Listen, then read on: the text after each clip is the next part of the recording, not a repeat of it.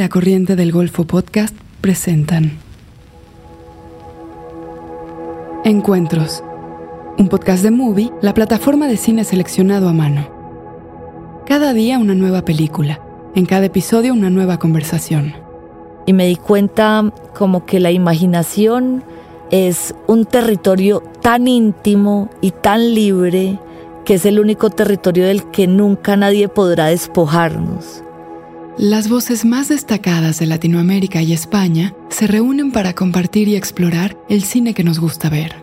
Pienso como que la tragedia se basa en un crimen fundante no expiado y desde ahí surge como esa moral enferma, o sea, como que nuestros países fueran eso.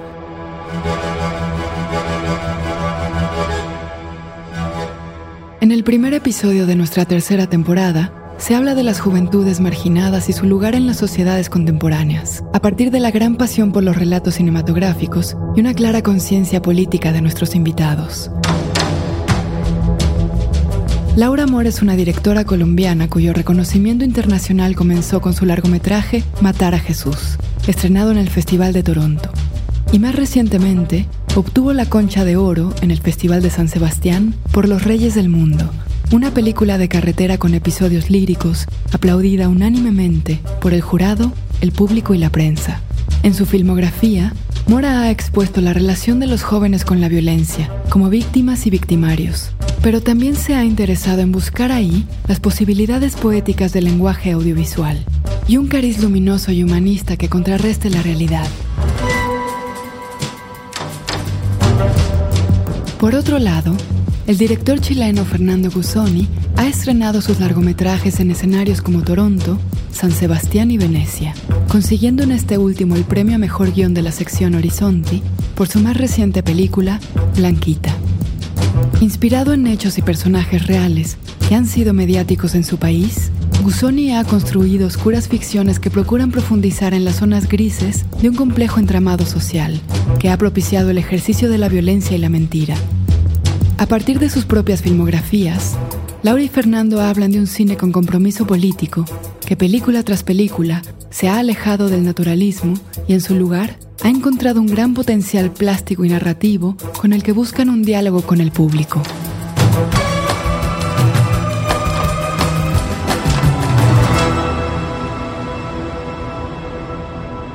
Hola, qué, qué gusto verte, Fernando. Igualmente, Laura, aunque Confieso que pensé que iba a estar acá en México, porque no sé por qué entendí que estabas viviendo acá, pero parece que me equivoqué. Yo en estos días cuando me dijeron que, que si hacíamos esta conversación, me acordé eh, qué año estuviste vos en, en el FIX y fue en el Cartagena, como el 2013. Sí, 2013. Sí, que fuiste con carne de perro y ahí, ahí nos conocimos una mm. noche de esas noches de mentes de Cartagena.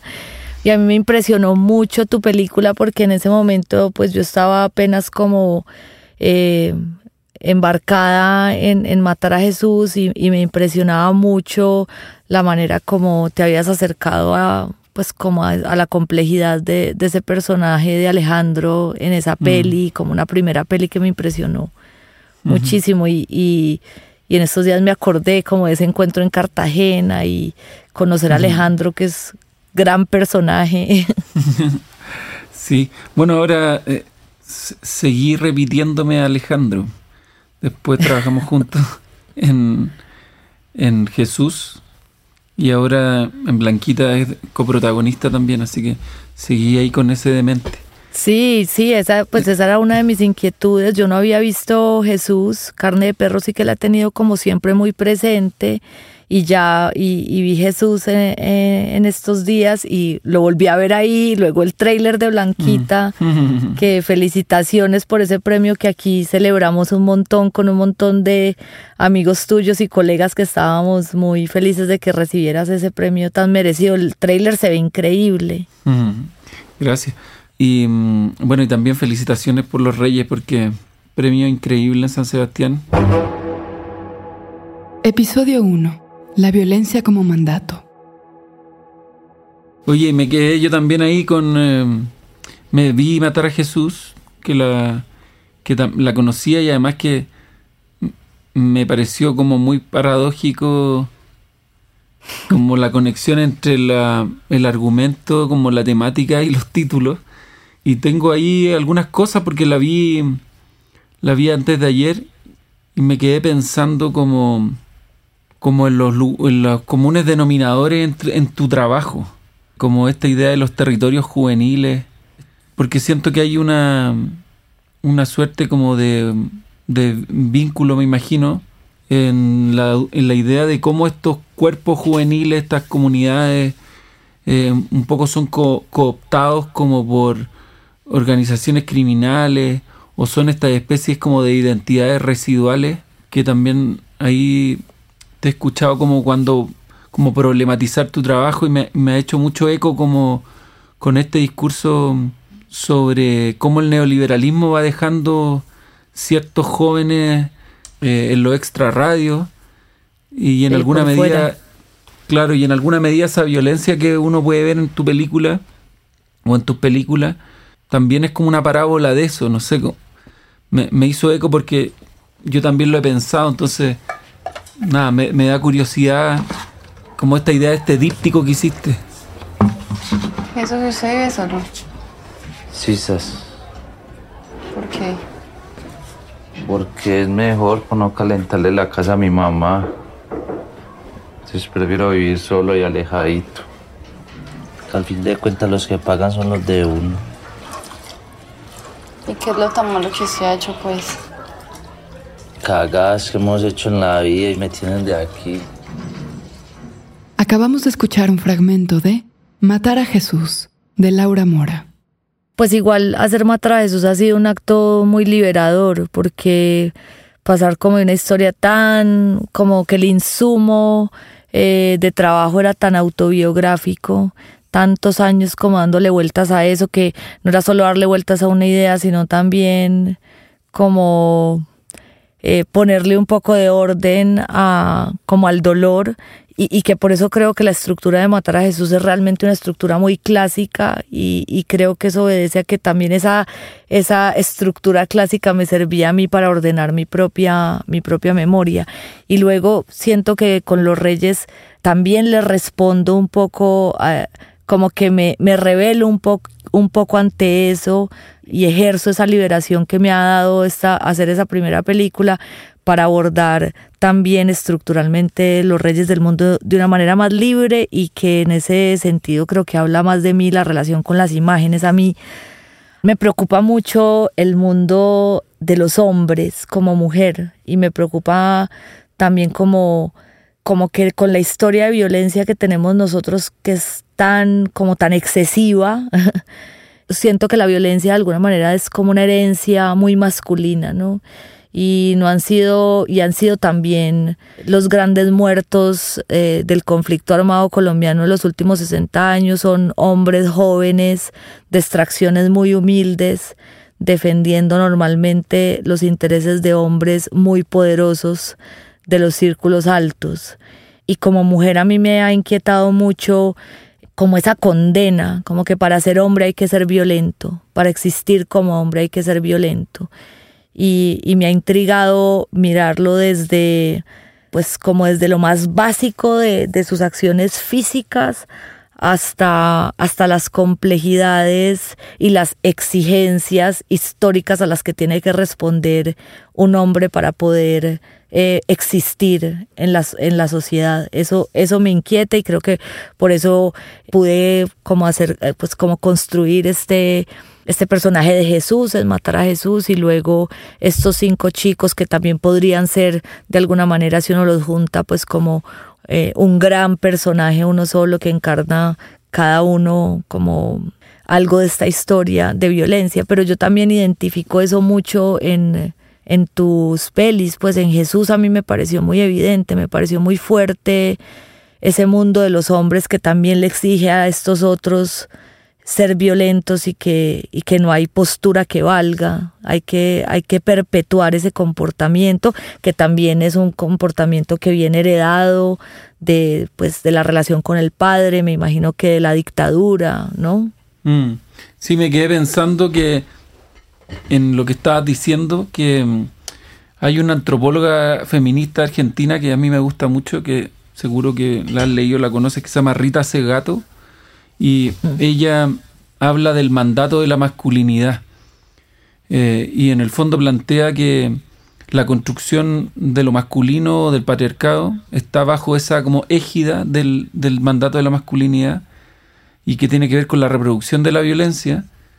Y, y me parece que tiene una tesis súper subversiva a propósito de lo que tú estabas diciendo, que a mí me encanta igual, como es muy interpeladora, que dice que las primeras víctimas del patriarcado son los hombres, no las principales, pero las primeras.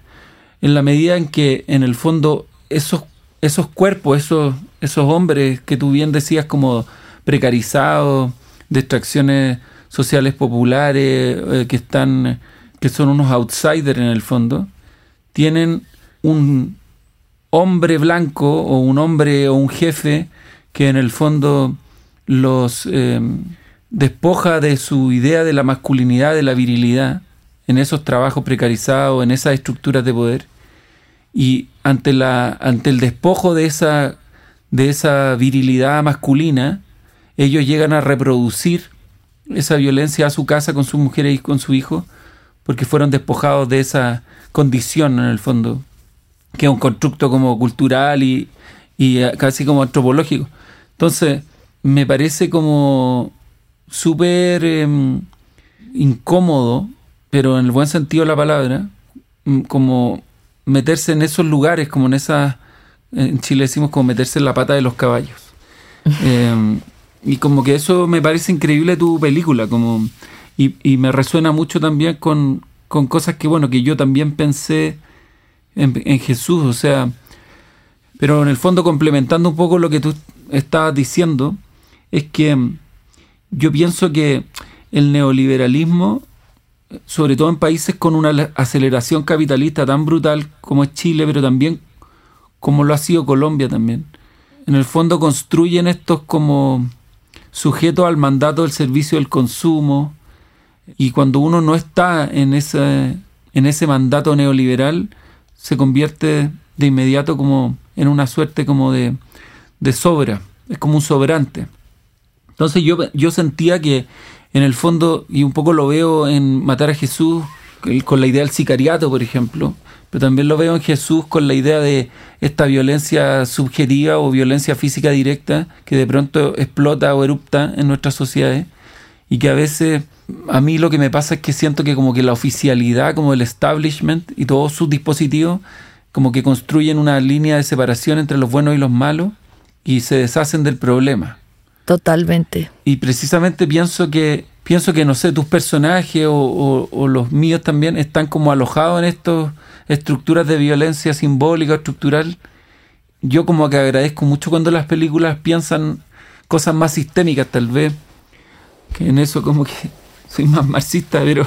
Sí, y yo también pensaba, eh, volviendo a ver Carne de Perro, viendo a Jesús, eh, yo siempre he pensado que Chile y Colombia tienen un montón de similitudes, siendo países, digamos, con procesos políticos y económicos muy distintos. Pero acá en Colombia siempre había como una idealización de Chile, como ese es el ejemplo, el gran ejemplo a seguir. Pero son además países que han convivido en cierta parte como con sus con sus verdugos, con sus dictadores que los han avalado, que han sido como sociedades muy justicieras, profundamente católicas también, de alguna manera, y con una represión muy grande, digamos también, e incluso dentro de la intimidad. Y yo creo que esa represión, que es muy evidente, yo la veo muy evidente en Jesús, pues cuando se reprime tanto al ser humano, pues esto quizás va a sonar muy freudiano, pero el deseo va a salir por algún lado, ¿no? O sea, se mm. va a escabullir, es, es, indomable, es imparable, y casi siempre eso deriva en violencia, ¿no? Como que cuando reprimes tanto también desde tu sexualidad y tu y, y todo, todo está como soterrado. Es decir, yo creo que la, que la violencia en Chile ha sido una violencia esto lo digo desde afuera, mirando con una mirada muy desde la distancia, pero yo siento que es una eh, violencia mucho más contenida que la nuestra, mucho más soterrada, mucho más quizás eh, íntima, La, la, nuestra ha sido despilfarrada a todo nivel, o sea, se ha colado por todo, ha sido íntima, ha sido pública, ha sido, ha sido colectiva, ha sido extravagante, performática, ¿no? Mm. Y en eso, eh, eh, en eso, en eso sí quizás nos diferenciamos. Entonces, claro, para, para, para muchos en Colombia, Chile era ese siempre ha sido ese ejemplo, pero lo que ponen de manifiesto, creo que los cineastas chilenos y en particular tú, tu obra es una sociedad que tiene profundos gestos de violencia también desde la contención y desde la represión, ¿no? Mm, sí, o sea, como que pienso que es súper interesante esa lectura, como ahí también tengo hartas preguntas que hacerte, pero yo tengo la sensación, por ejemplo, que Chile eh, ha vivido una... Que, que probablemente es diferente a Colombia, igual ahí te voy a preguntar para que lo elaboremos, porque me da mucha curiosidad, pero a lo que voy es que hay una suerte como de violencia de Estado, que no digo que en Colombia no exista, por supuesto que existe, pero hubo en Chile un proceso muy particular que a veces cuesta entenderlo, como a, veces hay gente que a mí me pregunta por qué no puede, Chile es como un bicho raro, como esa Suiza de Latinoamérica que no es tal, que nunca ha sido, pero ha sido como esa vendetta que se ha hecho. En el fondo Chile es como un país que construyó, tuvo un proceso de fascistización de la sociedad. Eso vino con la dictadura. Lo mismo Colombia, es muy parecido en ese sentido. Y, y, lo loco es que, que en el fondo la dictadura en Chile fue una revolución, en términos así más, más como más eh, tradicional de la palabra, en términos de que hubo una, una sustitución de un régimen por otro. Obviamente este régimen tenía como toda una... A diferencia, por ejemplo, de las dictaduras latinoamericanas en Argentina o en Brasil, que fueron como caóticas, es decir, unas administraciones de poder caótica, acá hubo un, un régimen que la derecha chilena dice autoritario, pero en realidad fue un régimen totalitario. Eh, y tenía un mapa trazado súper nítido que tenía que ver con una, un pie en la economía, o sea, en Chile fue literalmente esto es una no es un juicio de valor, es una, una eh, descripción. Chile fue el experimento neoliberal de la escuela de Chicago, de Milton Friedman. Sí, claro. Entonces, entonces o sea, ni Reagan ni Thatcher fueron tan radicales como Chile. Y todos esos economistas que fueron formados por la escuela de Chicago introdujeron este modelo neoliberal con todo su etos cultural que viene aparejado. Y aparte de eso venía como un proceso de despolitización y de desideologización de la sociedad, dejando los, colegios profesionales, los sindicatos, las universidades, los partidos políticos proscritos, en fin. Entonces entró también como la idea de la apoliticidad como un valor. Entonces, imagínate ese paquete junto, además de la represión, digo, directa, donde se mataron, asesinaron, torturaron personas. Que por lo demás, poca gente lo sabe, pero el 90% de las personas que se asesinaron en Chile eran jóvenes entre 18 y 24 años. Entonces se mató una generación completa. Entonces eso, este, bueno, y después ese acuerdo cupular entre la élite que validó esto, generó como que la violencia fuera un proceso institucional. Entonces eso es muy loco de pensar. Sí, pero es súper parecido al, al, proceso en Colombia. Alguien alguna vez decía que no había eh, una peor dictadura que la democracia colombiana. Mm. Nos jactamos mucho de decir que somos la democracia más antigua del continente y que nunca ha pasado por acá un dictador. Nunca ha habido, digamos, una dictadura militar, pero cuando uno revisa la historia de Colombia realmente es que no ha sido necesaria, porque quienes han estado en el poder han estado siempre alineados con los, con los militares mm. eh, de manera directa y en su actuar y en su y, en su pensar. Colombia tuvo una constitución, digamos, eh, de corte absolutamente conservadora hasta el año 91 mm. y en el año 91 aparece todo este movimiento estudiantil que exige la, digamos, la renovación de esta Carta Magna y la, la constitución si uno lee la constitución de Colombia es como lo más progre, Mm. es increíble, pero nunca realmente se ha cumplido ni, el, ni, ni ha sido, digamos, eh, la guía para quienes, quien ha estado en el poder. Realmente lo que uno ve en Colombia siempre han sido, Colombia sigue siendo muy, muy feudal, ¿no? Acá el- Mm. el problema de la tierra sigue siendo el gran problema, las élites han estado siempre al mando, no ha habido gobiernos populares, es decir, el primer intento de,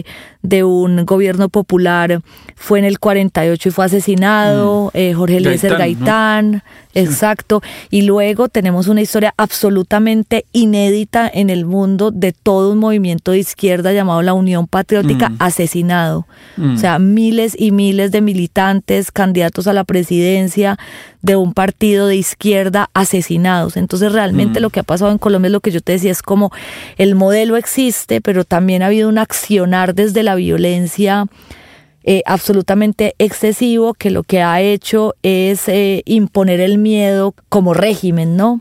Mm. Y lo que yo creo que ha pasado, esto es una teoría mía, y es que lo, lo que ha pasado muy particular en Colombia es que después de tantas, tantas generaciones que han crecido en la violencia, en la violencia pura, desde los 50, años 50, entre la guerra de conservadores y liberales, pasando por los 80 como con la guerra más dura del narcotráfico, Mm. los 90 el paramilitarismo y la guerrilla, es como somos expertos en armar una guerra y de alguna manera es porque es la violencia lo único que hemos tenido en común. Entonces se ha vuelto lo que nos amarra como el relato culturalmente. Y eso es muy fuerte porque desprendernos de la violencia significaría o como que eso supone tener que casi que reinventar nuestro relato de nación, porque Mm. es el relato de la violencia lo que ha primado. Luego, eh, a principios de los 2000, pues obviamente eh, se monta el gobierno de, de Álvaro Uribe, eh, absolutamente, un gobierno absolutamente popular, es decir, elegido masivamente dentro del ámbito democrático con un pedido, digamos, de, de, de la gente de detener el accionar violento de la guerrilla de izquierda y bajo este discurso también se plantean un montón de modelos violentos, de violencia de Estado pura y dura, porque Mm. acá también lo que ha sido muy grave es que a la, eh, no, no se ha puesto la responsabilidad sobre el Estado.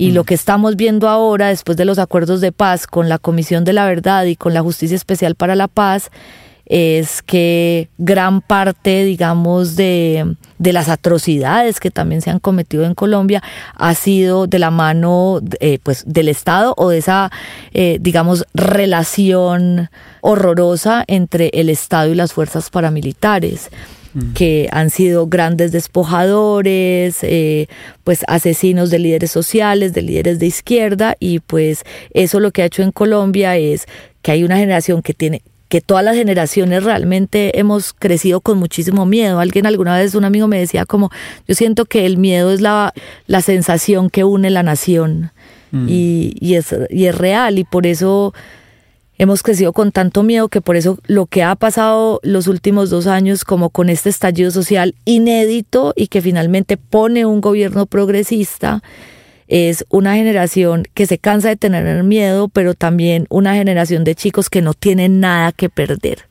que ya la, si pierden la vida ya, ya es lo que es lo que hay que perder ya.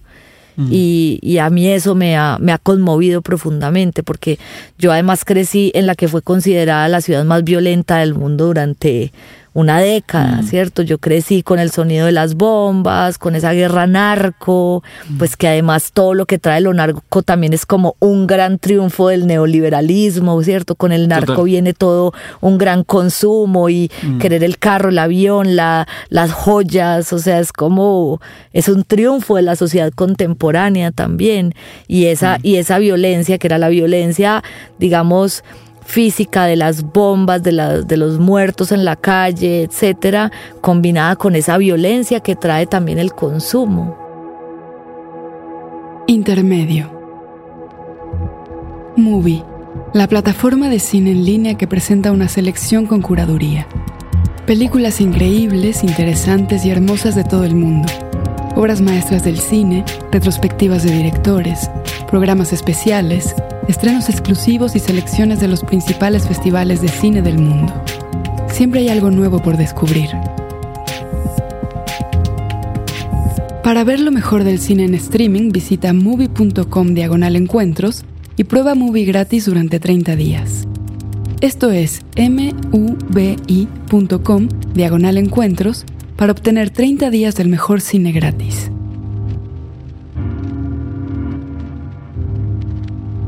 En este espacio, Laura Mora y Fernando Gusoni hablan de algunas de sus películas favoritas. Paisaje en la niebla de Teo Angelopoulos. Mm, qué linda. Eh, sí, es hermosa. Luego en este proceso descubrí un cineasta que hizo muy pocas pelis, pero que me ha impresionado, que se llama Jean Nemec y tiene una película que se llama Diamantes en la noche, que es una, no la he visto, la quiero una ver. belleza. Sí, o sea, pues obviamente Paisaje en la niebla para mí era, para Mm. mí fue como una revelación volver a, a, a redescubrir a Angelopoulos en esta etapa, Mm. no solo sus películas, sino también como revisitar sus pensamientos escritos. Sí. Y, y creo que hay unas, como su reflexión sobre la frontera, como estos chicos buscando una frontera que no existe. Eh, Hay un pequeño homenaje a él en la película, como que a través de la niebla también se vio un árbol como paisaje en la niebla. Eh, es una peli tan, tan bella y, y, y- y esta manera de él atravesar los tiempos, esta manera de filmar. Y yo digo que eh, nosotros haciendo Los Reyes del Mundo nos inventamos un nuevo género que se llama épico punk, porque es como que la imagen es grande, pero el espíritu de la película también es más eh, subversivo, entonces como que me gustaba esta cosa que de, de, de Angelopoulos que puede ser muy épica, pero también sobre lo que está hablando es como tan humano y tan frágil, tan duro. Y en esa búsqueda como de películas encontré esta de Jean Nemec de Diamantes en la noche y, y me encantaba, me, me encanta cómo él va cruzando en el montaje también como eh, esos momentos, eh, cómo cruza el tiempo y unos momentos más oníricos combinados con esa realidad tan dura de esos chicos que pronto te vas dando cuenta que están huyendo de un campo de concentración, ¿no? Y, y como esa maldad de los hombres, eh, pero una maldad como muy, por un lado muy simbólica y muy, muy contenida. Y la otra que había pensado que también me, mm, como que la revisité un, un par de veces, hay dos películas que revisité muy distintas las dos, que fue este documental de Pasolini, La rabia, Mm, como esa mm, voz de la rabia me, me acompañó como para escribir ciertas cosas de la peli, esa como todas esas preguntas que él se hace, pero también cómo habla de, de la alegría como un lugar, o sea, cómo también la rabia puede ponerse de manifiesto con la alegría con la que se protesta contra el mundo, eso me, me parece que es bellísimo. Y luego esta nostalgia de Tarkovsky por... eh, porque me gustaba como este gesto de este hombre en este caballo quemándose. Que y- tiene un poco y- y- ahí esa influencia del caballo blanco también. Sí, para mí el caballo, pues esta película también tiene gestos que son muy eh, cinematográficos, como Mm. hijos del el caballo es el, el, el animal tan cinematográfico por excelencia. Ahí tenía como Mm. unas cosas de un, poem- un poeta palestino que me gusta mucho y que hablaba del caballo como la, la extensión del corazón y la guía a la casa. Mm. Eh, pero en nostalgia me, me, me gusta también como esa idea de lo que se va volviendo como ruina y de, de ese de, de ese deseo como de esa de ese deseo por la por la casa por el hogar por la patria que al que solo se accede de alguna manera como en un lugar imaginario o en la misma muerte no esas serían mis películas Y pensaba que como igual lo de Pasolini, como que Pasolini es un gran juvenólogo. Es como Uf, alguien que siempre estuvo, estuvo repensando, interpelando como la idea de la juventud, o sea, las cartas luteranas y todo, miles de Sí. textos. Como que hay ahí un vínculo, también pensé eso. sí a mí también a mí me- yo vivo fascinada con la juventud Sí, es que por Sí. eso pensaba. Yo, yo pensé en algunas películas que pudieran tener algo que ver con lo que estábamos, o sea, como con las cosas que hemos hecho. Entonces, pensaba en una película que combina como la dulzura con eh, cierta idea como del abandono, el desarraigo, eh, y que es como esas películas que uno puede revisitar mil veces, que los 400 golpes. Em, sí total y pensabas que tiene algo que ver con todo lo, o sea, con las películas tuyas, no sé, con, con- también con lo que yo estaba haciendo. Eh, Siento como esa nobleza, como esa, o, Mm. o esa crudeza pasada por un sedazo de, de humanidad, eh, de ternura. Y mm, me acuerdo, de hecho, con Papeto, tuvimos, Papeto, una- un amigo en común, para los que no saben, director colombiano Oscar Ruiz Nave, que tuvimos la suerte de ir a ver em, una película de, de Tsai Miglian que actuaba Jean-Pierre Leot y que estaba ahí Jean-Pierre Leot y lo pudimos conocer. Eh, Ay, y no. darle la- sí, y, darle la mano. Y me acuerdo como que le dimos un abrazo como que contenía como todo, así como, como un gracias gigante.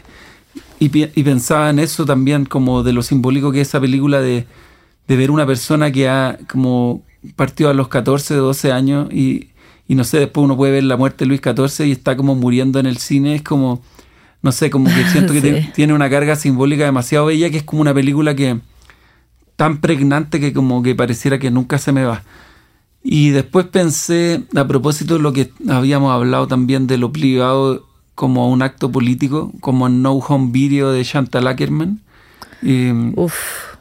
y, y lo dolorosa que es también esa película y como y no sé, pienso como a veces como la vida está trenzada con este oficio, a propósito también de lo que, como eso que yo te decía, que me parecía muy valiente también esa operación que hiciste tú con tu primera película, como la idea de, de entrar en esos terrenos que son privados, pero que son mensajes como universales. Y nada, pues inevitable pensar también que después de esa película pasa lo que pasa con ella, como que, como que es muy fuerte. Sí, es muy Eh, duro, es muy duro. Hace sí. poquito justo acompañé una proyección de una de sus películas, pues como que proyectaron Chantal Ackerman y fui a hablar de ella, entonces la revisité Mm, mucho. Qué bacán. Y es como, uff, qué, qué genia, Mm. pero qué, qué dolor también. Sí, como que eso es lo que encuentro como tan fuerte de ella, como tan como una abyección, pero con una especie de profundidad tan conmovedora, como que me pasa eso con esa Muy. película que te deja como de una pieza. Y después Sí. pensé en una película que a, a mi juicio es la mejor película de la historia del cine chileno, Así. que es una película del año 73.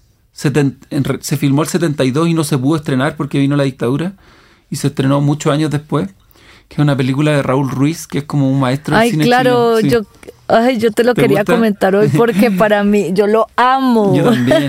Palomita Blanca. Eh, Uf, Palomita Blanca yo siento que es como una película, bueno, la vi, la he visto muchas veces, pero hace unos años la vi restaurada en una copia en 35 milímetros, donde el director de foto de esa película, que también es un director chileno emblemático, hizo la corrección de color sobre esa restauración. wow. Y, y yo pensaba cuando la veía, decía como, qué fuerte como esta película envejece tan bien y como todas las operaciones formales de Ruiz son tan avant-garde. Eh, Sí, pero con él pasa algo muy particular y es que a pesar de eso, a pesar de ese nivel como de, de intelectualidad Mm. tan fuerte que, que, que viene él y que deja de manifiesto en Poéticas del Cine y mm, tan... mm. Yo siento que, que uno nunca, no sé por qué no percibo como una arrogancia formal Nada. en él o es como tan sencillo y tan con tanto afecto como mira a los otros, ¿no? Es muy Es impresionante. Eso es lo que, eso es lo que encuentro como eh, maravilloso de esa, de esa película y de su obra en general. Eh, porque además él tuvo una particularidad muy, muy loca, que como se fue al exilio a Francia, el 74, y hizo gran parte de su carrera, casi toda su carrera en Europa, y, y filmó algunas películas en Chile antes y después volvió a filmar, él tenía una obsesión con la oralidad, con la palabra. Entonces, Total. él dice que cuando se va a Francia y no puede como hacer un espejo entre la oralidad chilena, que además es como el, el horror, el horror del castellano, digamos. eh, él dice, bueno, no me queda otra que empezar a hacer operaciones visuales. Y ahí es cuando empieza a hacer cosas cada vez más raras, porque como que está en busca de esa palabra perdida que, que no vuelve a encontrar. De hecho, él es como un gran teórico del- de, de lo chileno. Entonces dice, por ejemplo, dice, lo único bueno de ser chileno es que uno puede hablar mal de Chile, o si te portas mal en este mundo te vas a reencarnar en chileno, cosas así. Entonces, siento que Palomita Blanca es como, eh, es como el humor ruisiano con una idiosincrasia chilena de otro tiempo, pero con una película como profundamente mm, eh, como avant-garde, no sé, y, y, con mucho sentido del humor. además. Entonces, Mucho, si- mucho. eh. como que lo digo porque a veces eh, siento que es un director como a veces un poquito poco explorado, así que eh, que le, que le echen una mirada a, esa- a esas películas. Sí, a, a- a- verlo y a leerlo. Yo Sí, cuando leerlo. tengo alguna actividad académica siempre leo algo de Raúl Ruiz Mm. porque es, es como en qué momento pensaste momento? tanto. ¿En qué momento? es increíble. No, es una maravilla. Yo me leí sus diarios Sí. ahora, que son dos tomos, y también me preguntaba en qué momento hacía tantas películas, porque filmaba como una por año. Sí. Además era un sibarita, le gustaba comer, tomar vino, ver a sus amigos, escribir, hacer teatro, radio, teatro, y yo decía como, ¿cómo lo hace? Debe tener un clon o algo. Sí, yo, yo no quiero pensar en eso porque me angustio, porque yo no hago nada. Yo, o sea, me sobrepasa todo, todo el tiempo. Pero bueno. Segunda parte. Hay una cosa que, que, que no quiero dejar de preguntarte porque me ha causado mucha intriga. Y es que yo siento que, pues, sin haber visto Blanquita aún, pero viendo el tráiler, sí hay como algo repeti pues como recurrente en tu, en las preguntas que lanzas a través de tus películas que tienen que ver con el Estado, pero como con el sistema burocrático y con lo jurídico, con lo penal. Y eso me parece muy interesante porque es algo que a mí me obsesiona mucho también. Quería saber de dónde, de dónde viene eso, porque en mi caso, por ejemplo, pues también crecí en una familia de abogados, ¿cierto? Entonces eso, eh, también las preguntas sobre el sistema y sobre, sobre lo absurdo y lo kafkiano de ese sistema están muy presentes, pero me causaba mucha intriga saber qué, qué ha pasado en vos para que eso es- sea una constante. Mm. Sí, pienso que en nuestros países hay una relación con la justicia ordinaria, digamos, que siempre es disfuncional. Y en el fondo, a diferencia de los países anglosajones que confían más en su justicia, o sea, por ejemplo, no sé en Colombia, pero en Chile es muy raro, o sea, imposible, ver que un empresario vaya preso por un delito económico, por ejemplo. En Estados Unidos uno ve que eso pasa y que hay eh, como condenas severas por eso. De hecho, en Chile, por ejemplo, hubo un escándalo de unos empresarios súper amigos del presidente, en fin, que los descubrieron en un caso de, de corrupción grande y, y la condena fue ir a asistir a unas clases de ética. Entonces, me, me pareció genial igual. Entonces, entonces, claro, yo me pregunto como cuál es la relación de los sujetos con la justicia. Y, y la sensación que uno tiene es que pareciera que nosotros tenemos que negociar nuestros deseos antes de confiar en la justicia. Entonces, siempre pienso en eso, como a propósito de las lógicas punitivistas o policíacas también, que, que tienen un poco las redes sociales, o, o- o que también cae a veces el mismo progresismo, sobre todo esa como cultura del walk, que yo confieso que no, con la cual no comulgo mucho. Pienso que como que ha olvidado la idea de la conversación, como de los sujetos que, que tienen una- un diálogo y que resuelven sus problemas. Por supuesto que lo estoy diciendo en una escala eh, más amable porque hay momentos donde eso no opera, eh, pero me refiero que tiene que ver con ese vacío de la justicia ordinaria, con esa falta de mediación entre los sujetos y el Estado. Por ejemplo, a propósito de lo que tú estabas mencionando de, la, de los 80, 90 y la guerra del narco, el paramilitarismo, yo me lo pregunto siempre, me genera mucho vértigo, la idea de cómo de pronto no hay comunidad, no hay proyecto colectivo, no hay como, eh, no existe la idea de lo vincular y, tam- y el Estado está horadado. Entonces yo digo, ¿qué mierda le queda a esas personas? Como, eh, y a mí me está pasando, no es que el narcotráfico en Chile no haya existido, existió siempre, pero hoy está de verdad como adquiriendo una fuerza como media inusitada. Es decir, ya es un elemento como medio constitutivo de la violencia. Con todas estas lógicas de narcocultura que tú estabas mencionando y estas como pulsiones con el, con el consumo, en fin. Entonces yo, me, yo digo como, no sé, ahora estoy pensando en una idea que tiene que ver con el amor, por ejemplo, y con un amigo con el que escribo ahora, y, está, y pensábamos eso, como que en el fondo la idea del amor erótico, del amor romántico entre dos personas no alcanza para salvarse. O sea, si hay dos personas que se aman, es como la antípoda de lo que dice Hollywood en el fondo.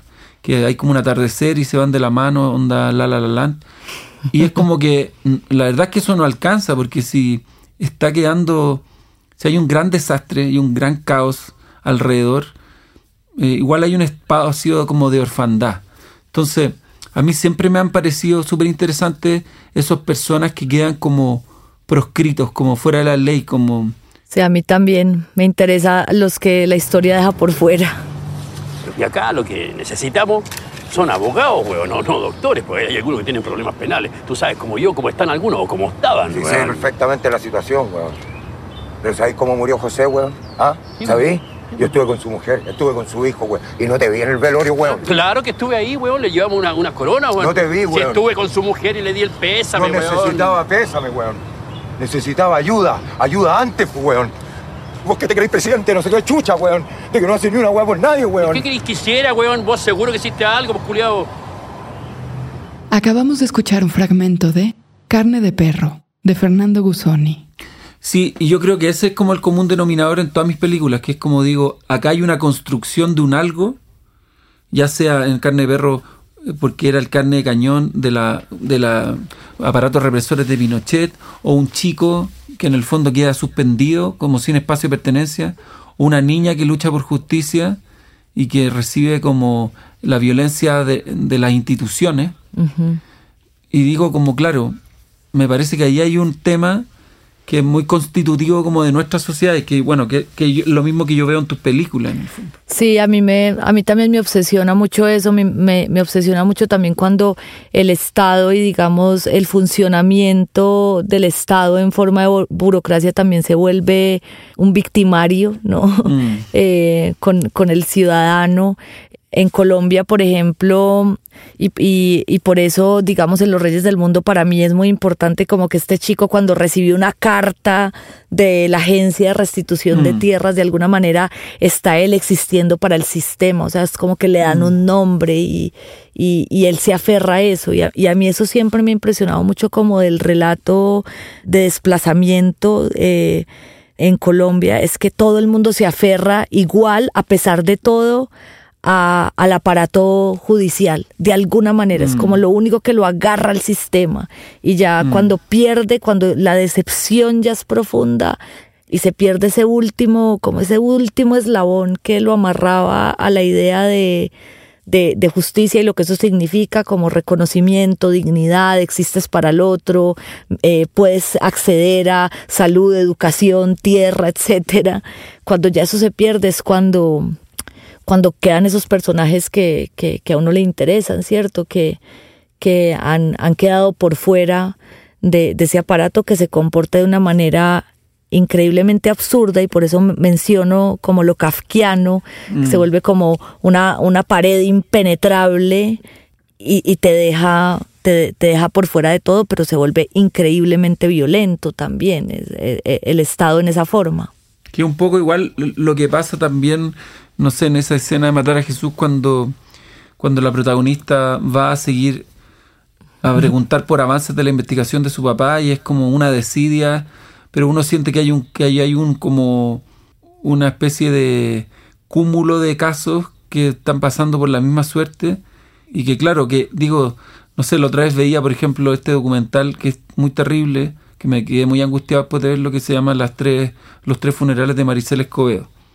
Eh, Ah, no un lo he visto. Un documental mexicano de una madre que su hija sufre un feminicidio de parte de su pareja y empieza toda una lucha por justicia y bueno, a él lo dejan libre, bueno, la terminan asesinando, es muy, es muy brutal y me parece que es como el paroxismo de lo que tú estabas hablando ahora, Eh, como en realidad un sujeto solo contra el mundo, tratando de eh, como instalar el sentido como un mínimo de justicia y, y ahí que no, no hubiese espacio, no hubiese eco, no hubiese diálogo con ese... Sí, no hay, no hay espacio ni siquiera para la conversación, ¿no? Para, para la, la atención que supondría o, o debería tener una víctima ante el Estado. Es como que se le, se le escuche también con atención. Eso también daría como un lugar a la dignidad. Mm. O sea, yo en general creo que gran parte de la tragedia de violencia en Colombia ha sido pues por el colapso del, del, sistema judicial y del sistema penal, que nunca ha operado y en, en, gran parte en algún punto no ha operado también por la magnitud de lo que ha pasado, pero también no ha operado muchas veces por desidia, por corrupción, por estar también muy cerca de, de, las estructuras mafiosas, etcétera. Pero claro, ante, ante un Estado que ni siquiera te da el espacio para ser escuchado y atendido, mm. pues muchas veces lo que viene, lo, lo siguiente es eh, tomar esa justicia por, uh, por mano propia. Y eso, o sea, la, la, la, la, historia de Colombia de alguna manera yo siempre digo es como una gran historia de venganza, ¿no? Que ya no sabemos dónde empezó y a quién mataron, el otro mató al otro porque me mató a este y tin. Y, Sí, es como- y así sucesivamente. Es como, o sea, que pienso que dijiste una palabra como, como la idea de la tragedia. Pienso como que la tragedia se funda como, o sea, se basa en un crimen fundante no expiado y que desde ahí surge como esa moral enferma. O sea, como, como que Hamlet es un poco eso, como que los- nuestros países fueran eso. Sí, está trastocado todo. me, me quedé pensando en una cosa que me llamó la atención que dijiste al comienzo, que me también como que formalmente me parece súper interesante, como la idea de las exploraciones con la estructura. Como que, Sí. que matar a Jesús, claro, tenía una estructura más eh, aristotélica, más clásica, pero que igual su forma no es clásica, entonces tampoco es que parece una película eh, convencional, por lo menos a mí no me, no me parece. Em, pero que te quería preguntar por eso, como que, que- en qué estabas pensando con los reyes y como qué estás pensando ahora como con la forma, porque encuentro súper entretenido esas preguntas que uno se hace. Siento, no sé, como sin conocerte tanto, pero uh, como cachando un poco tu, tu rollo, que es algo que a mí me pasa al menos, no sé, como opero de manera media, mm, como desde tesis, como, como desde pregunta, al menos a mí me vienen las preguntas o las tesis antes que las imágenes, pero pienso que lo que estabas diciendo como de los reyes, como la idea de la imagen o de romper con, con convencionalismos estructurales, no sé, como que eso me pareció súper interesante. Sí, yo, como te digo, como que, eh, pues después de hacer una película como tan autobiográfica, yo quedé mamada después del rodaje de Matar a Jesús Mm. y me fui a hacer un viaje, que es el mismo viaje que hacen los chicos en, en la película. Es un- una, o sea, Medellín es, en, eh, es al interior del país y para salir a la costa caribe uno siempre atraviesa ese territorio por donde filmamos la, la peli. Y a mí siempre ese, ese cruce por esa carretera me despertaba muchas preguntas porque había como una violencia también en ese paisaje, como en un paisaje muy sublime, Mm. que mirado desde la distancia es muy bello, pero, pero que, si, que si estás ahí metido adentro también hay una violencia en esa geografía y siempre me preguntaba, ¿A quién se le ocurrió atravesar una, ca- una carretera por este lugar? O sea, esto estaba destinado a, a ser virgen, a, a no, a no ser tocado por el hombre. Y pues luego esa, esa tierra, eh, ese territorio es increíblemente rico. Eh, alguien dice como los tesoros, Colombia es el país de los tesoros tristes.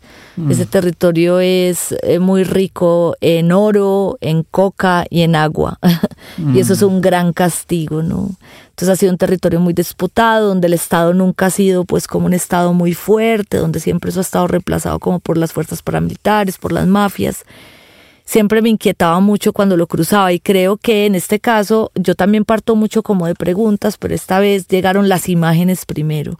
Unas imágenes que venían cargadas de haber pasado muchísimo tiempo con chicos muy jóvenes durante el casting de Matar a Jesús, donde aparecía en ellos una constante de querer encontrar un lugar en el mundo donde estar a salvo. Como, como lo decían ellos, un poco como quiero una casa donde vivir tranquilo, o, o, o- quiero huir, o tengo este sueño, pero todo tenía, todo siempre estaba anclado a un lugar en el mundo. Y cuando iba en este viaje atravesando este territorio que me ha intrigado tanto, empezaron a aparecer como imágenes de estos chicos y yo ponía como, hacía notas y ponía como chicos haciendo daños, como chicos eh, eh, tomándose el mundo, chicos vengándose de alguna manera contra el mundo, eh, chicos reclamando un lugar en el mundo. Y hice una nota que decía somos los reyes del mundo, como con estas imágenes, me tocó parar eh, en el carro y todo como a escribir para que no se me olvidara. Y ahí empecé a escribir de una manera muy libre, entonces por eso, eh, Matar a Jesús fue un proceso mucho más estructurado también en la forma como se escribió. Este era como mucho más aleatorio y de repente eh, pues apare eh, eso hace que digamos el tema de las tierras en Colombia que es una es algo que me ha preocupado a mí siempre y me ha generado muchas preguntas como que hiló el relato pero en esa libertad con la que escribía también fui creando como mis propias teorías de, de, de cómo iba navegando un poco entre la realidad y el delirio. Y me di cuenta como que la imaginación es un territorio tan íntimo y tan libre que es el único territorio del que nunca nadie podrá despojarnos. Entonces, de alguna manera, como que esa se convirtió como en mi, en mi guía estructural de la película, como que hay ciertos momentos donde estos chicos eh, delimitan entre, entre eso que te digo, realidad y delirio, pero es como esa imaginación de ellos, que es el único lugar de donde mm. nunca van a ser despojados, mm. de donde nunca van a ser mm. expulsados. Y eso se volvió eh, como, como el, el, el, que, lo que dictaba la gramática de, esa estructura. Y, sí, es como que yo pienso que, porque te escucho y me, pasó algo muy parecido. Me acuerdo cuando yo hice carne de perro, era como también, eh, como que lo encuentro tierno, en el sentido de que, como que claro, era mi primera ficción, entonces tenía que tener todas las respuestas. Em, sí. Y, me puse hasta un poco dogmático conmigo mismo, pero me parecía que era una buena estrategia para sobrevivir a eso. Como, entonces, Estoy totalmente de acuerdo. No, me juzgo. Eh, pero claro, me pasó eso con Jesús después, como que dije, ya, ya demostré que voy a dirigir una película, ahora voy a hacer, me voy a equivocar y voy a estar errático y voy a probar. Eh, y también fue súper interesante y también muy vertiginoso, como que por momentos tampoco tenía idea qué, qué mierda estaba haciendo. y ahora algo me pasó con esta película o, o como imagino nacer las próximas películas y es como que digo, me siento menos como, me sentí menos como exigido y me dediqué más a disfrutarlo. De hecho el rodaje de Blanquita fue muy bacán. Eh, como pocas veces pasa, esa como de, gozar con las tensiones propias de un rodaje, porque digamos que un rodaje nunca es algo muy, muy, muy tranquilo, pero, pero también como encontrarle el goce, no sé si como que te conectaste Yo fui súper feliz, yo fui súper feliz rodando Los Reyes del Mundo. Creo que son las semanas más felices de mi vida, mm. las más difíciles y al mismo tiempo las más eh, felices, pero creo que tenía mucho que ver con la energía de los chicos, como que eh, los chicos trajeron como un amor y una suerte de, de, éxtasis con el que, que, era muy contagioso, ¿no? Y entonces como que a mm. pesar de la dificultad eh, se gozaba y es como, es como son ellos, a pesar de todo existo, ¿no? Entonces eso, eso permeó el, el mm. rodaje, pero yo sí tengo mucha intriga de de, cómo es tu aproximación formal a los proyectos, porque es muy fuerte y pues aunque no he visto Blanquita, pues en el trailer se ven unas imágenes muy impresionantes y, y uno ve como de carne de perro, luego Jesús como incluso solo viendo el trailer uno empieza a ver como, como que va creciendo una búsqueda formal también y me intriga si, si siempre trabajas con el mismo fotógrafo o cómo y cómo abordas eh, la forma en las pelis, sobre todo con los guiones que son como tan perfectos. Mm. Sí, como que me pasa que, por ejemplo, en Carne de Perro y Jesús, como que para mí eran como relatos hipernaturalistas. Entonces tenía la sensación de que si bien había un elemento estetizante, obviamente, tenían que tener esa lógica como supernaturalista y con cámaras que estuvieran cerca de los personajes, eh, como respirando cerca de ellos, eh, y donde como el artificio estuviese en una clave donde no se volviera eh, sobreformal. como que sentía que había una unidad interna que tenía que responder a eso por ejemplo, claro, era como en, Jesús como que claro, había una puesta en o sea, hay una hay un arte y un montón de elementos formales que son mucho más cuidados, pero que siempre parecían eh, más sucios de lo que realmente eran. Entonces, siempre tenía mucho cuidado de no estetizar, sobreestetizar algo eh, y que tenía que parecer como algo muy orgánico. Entonces, había ahí una cosa súper como consciente.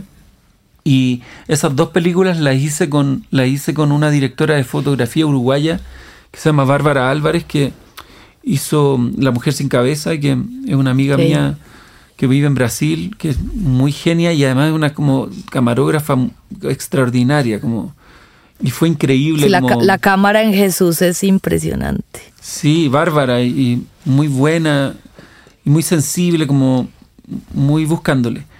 Y en Blanquita me pasó que decidí cambiar como bastante formalmente o casi radicalmente y entrar como una lógica mucho más plástica eh, porque la película, el centro de gravedad de la película tiene que ver con la tensión entre la verdad y la mentira.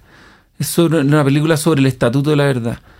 En ese sentido es como una película donde la protagonista sobre los límites de la representación en el fondo al interior del relato. Una protagonista que, que construye un personaje al interior de la película. Entonces yo entendía que la película era una ficción completa, que era un artificio, toda la película, desde su desde su desde su lógica más constitutiva. Entonces sentía que la imagen también podía volverse más enrarecida o tener unas fisuras temporales, eh, como unos, unas eh, digresiones con la realidad. Y hay varias escenas que tienen eso, eh, y también como hablan los personajes en ciertos momentos, todo se trata de una fabricación de algo. Entonces como que tenía que colarse eso en, lo formal. O sea, la película es como, como que uno nunca sabe si es verdad lo que está pasando o no, y se trata sobre los juegos de máscaras, de vampirización, de los, uno no sabe qué piensan los personajes, hacia dónde van, si lo que dicen es real o no. Entonces hay como una doble ADN en, en esa posición formal de la película. Me encanta esa idea de pensar las películas formalmente en relación a cuál es su mensaje. Y, y las cosas que estoy pensando ahora están muy en esa naturaleza, como... Entonces, eh, lo encuentro apasionante igual eso. Como... Sí, a mí también. Yo creo que lo que más disfruto ahora, y yo también tenía también un acercamiento muy plástico a esta, a esta película y... Sí, y- se y nota a- como y- que y-. Sí, y a cómo se iba como, como, como eso que te digo, como esa delimitación entre la realidad y eh, el delirio, entre la realidad y el mundo de la imaginación, cómo se filmaban esos dos mundos y cómo permitirse uno enrarecer la imagen y el, el naturalismo que acompañaba, digamos, la, la realidad y cómo entraba uno en otro código más, más, más plástico y, es- y, y esa plasticidad da, da mucha, da mucha libertad también, Mm. ¿no? Sí. Es, es muy bonito pensar las pelis también desde ahí, permitirse eso. Ahora pues con la, con la muerte de Godard en estos días vi una entrevista de él donde él decía, ¿por qué se le hacen tantas preguntas al cine? Es decir, a ninguna de las otras artes se le hace tantas preguntas por la lógica de, de, su, de su propio relato como al cine. Y decía, por eso es también tan hermoso trasegar con eso plástico. Y, a- y, y eso te, por, te hacía la pregunta porque tus guiones parecen como tan bien construidos, como que nada se escapa, es muy impresionante. Todos los personajes están a unos niveles de profundidad, todos tienen contradicción, siempre estás alejado como del maniqueísmo, está todo muy bien pensado y, y, y luego también estas posibilidades formales que son muy arriesgadas. Sí, yo pienso que, que, que está bonita esa yuxtaposición, encuentro. Es como. está- me, me parece súper fascinante explorarla. Y, y digo, igual es loco porque. O sea, uno también lo, ve como tu trabajo, como desde una óptica más naturalista, esta especie de hibridaje entre lo, digamos, no sé si onírico, pero como una, unos elementos más líricos y otros súper crudos como esa libertad sobre la forma.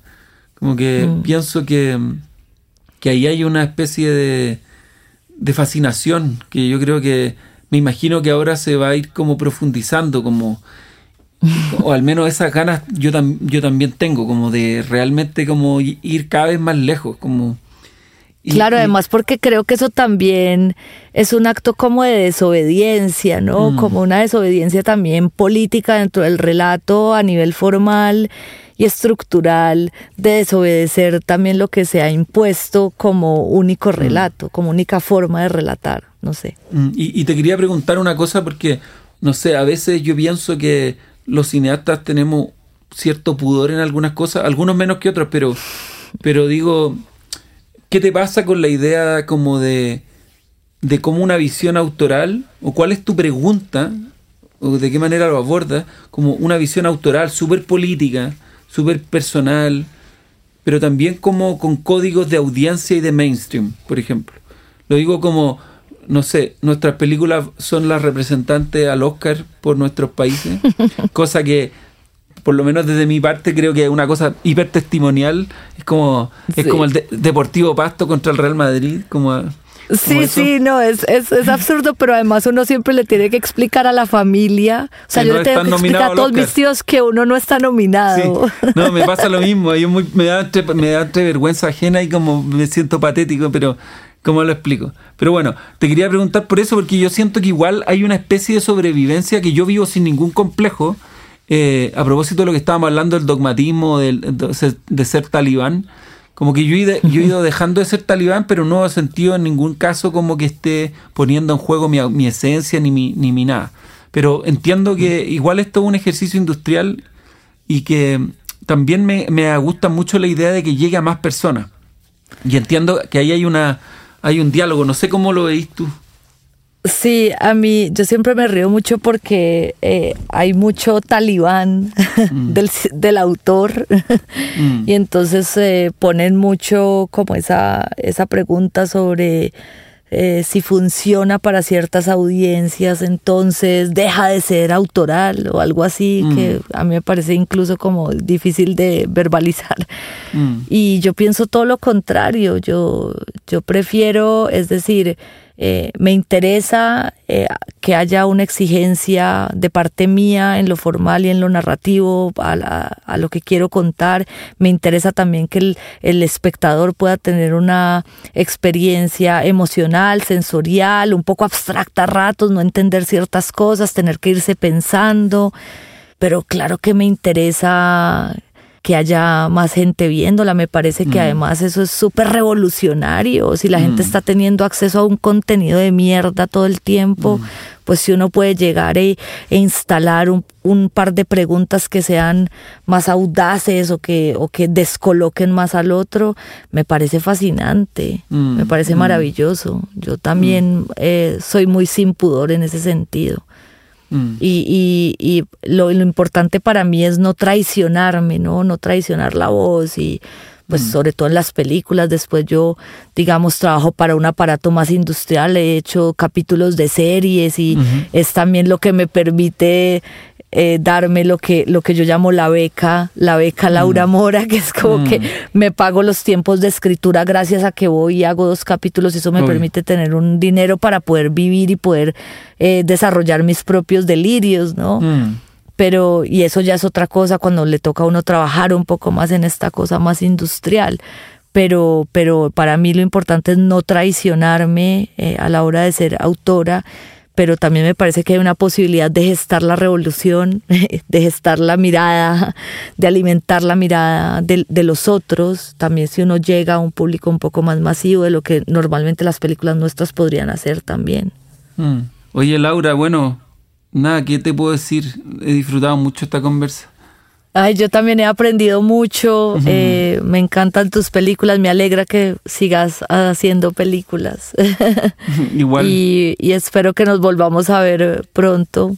Sí, ahora parece que voy a Cali, así que si va al Festival de Cali, me voy a dar Ah, creo que sí, creo que de pronto hoy entonces nos vemos. Cali es una gran ciudad, además es la ciudad del cine en Sí, Colombia y- también. y Además tienes muchos amigos que te quieren allá. Sí, extraño mucho a mis amigos caleños. Sí, sí, Papeto te quiere Sí, mucho. Yo también.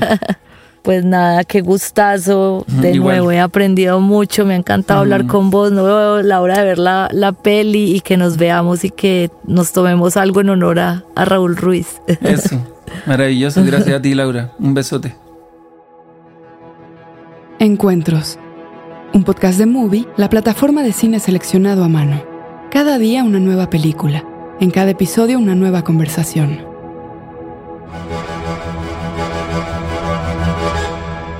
Escucha otros episodios de nuestra tercera temporada de Encuentros, The Movie Podcast, con Valeria Luiselli, Lola Arias, Vladimir Durán, Laura Paredes, Manuela Martelli, Verónica Ginás, Carla Simón y Dominga Sotomayor.